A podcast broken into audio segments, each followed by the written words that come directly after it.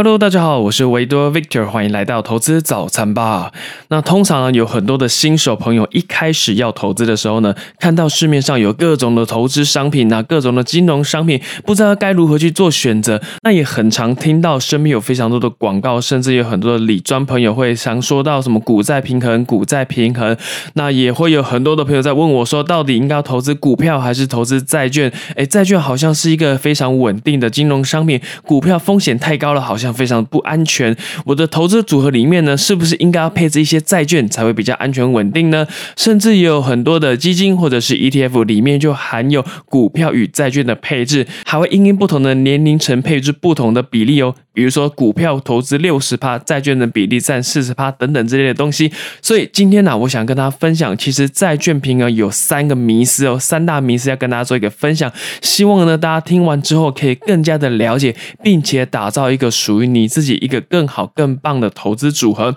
好，首先第一个迷思呢，就是股票跌，债券就一定会涨，这个其实完全是倒果为因的看法哦。而债券普遍被认为是一个安全又稳定的投资商品，因为啊，你买了债券，你就可以稳稳的领取固定的利息，相对于股票的波动也比较小一点。所以当股市一有大事件发生，导致整个股灾崩盘大跌的时候呢，很多人就会选择把钱放在比较安全的债券上面。当越多人要买债券的时候呢，债券的价格就会跟着涨起来。这个听起来好像是非常的有道理，但是啊，这完全是一个倒果为因的看法哦。怎么说呢？大多数的时间啊，确实股票跟债券的走势是相反的，但是不是完全都是这个样子哦。比如说呢，你看看2020年上半年疫情来临的时候，股市是不是整个崩盘大跌？然后呢，在2018年年底的时候呢，中美贸易战，股市也往下跌，但是债券呢也跟着一起往下跌。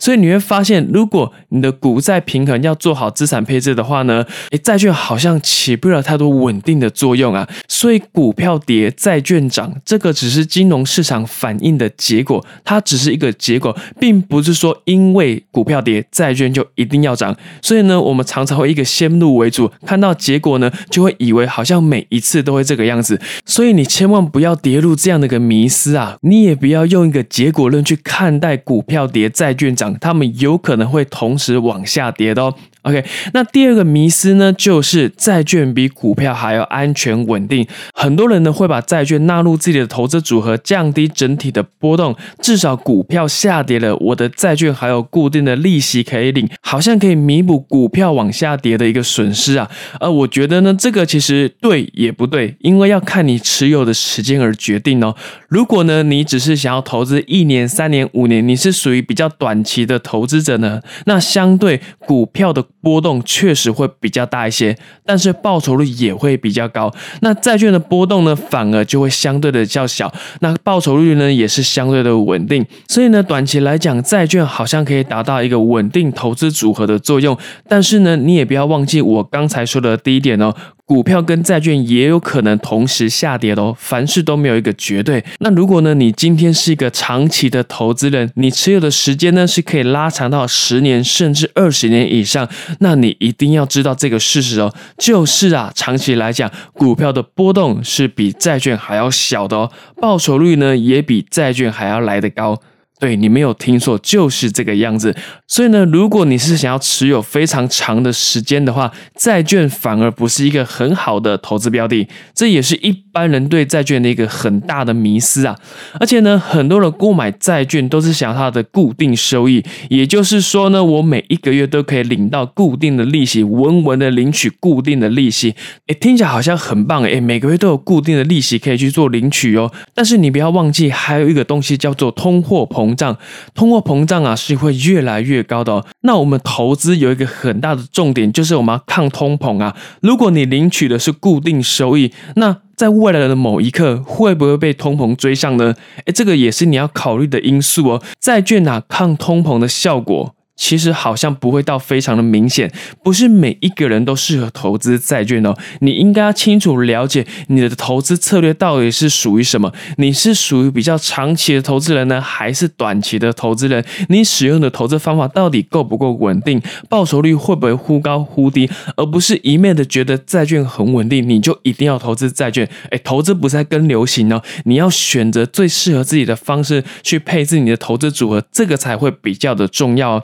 那第三个很大的迷思呢，就是大多数投资人买的不是真正的债券哦。这个是最多人会遇到的问题啦，因为呢，很多人以为他投资债券，但其实呢，你不是在投资债券本身，而你投资的是债券相关的基金或者是 ETF 啊。为什么会这样呢？因为呀，你要购买真正的债券呢，以台湾来讲，你可以去询问台湾的券商或者是银行啊。我先跟大家讲一下，我没有实际的买过，所以呢，我有帮大家上网找一些资料啊。根据台湾这边呢，中央登录公债的最低登记单位面额是10万块台币，也就是呢，你至少准备10万块台币以上才可以买到真正的债券哦。进场的门槛是非常非常的高的，所以大多数人会去买债券型的基金或者是 ETF， 因为相对进场门槛低非常多，而且交易也非常的方便。你只要透过国内外的券商就可以买到这种类型的商品哦。那选择的标的也非常的多元啊，比如说呢，我想要买20年期以上的美国公债 ETF， 代码是 TLT， 一股差不多$153，换算的台币呢，差不多4600块。不到5000块台币呢，你就可以买到 TLT 咯。虽然看起来优点好像非常多，但毕竟你持有的不是真正的债券，它是模拟债券的投资表现，追踪 ETF 或基金相对应债券的相关指数。投资 ETF 或者是基金还要特别注意内扣的手续费到底高不高，因为每一档基金啊，每一档 ETF 都是不一样的。那因为呢，你投资的不是真正的债券，所以如果真的有很大的事件发生的话，其实呢，起不了太多的避险作用啊。那些大户啊，那些真正的有钱人，或者是非常厉害、非常顶尖的投资大师呢，他们都是投资在真正的债券上面，当做资产配置的一环。那我们一般散户呢，我觉得真正要做好资产配置，是你要维持适当的手上现金比例哦。像我目前现金比例就有超过 50%。那这么做的好处是呢，随时你都有子弹可以进场加码，我可以趁股市下跌的时候，或者是往下修正的时候呢，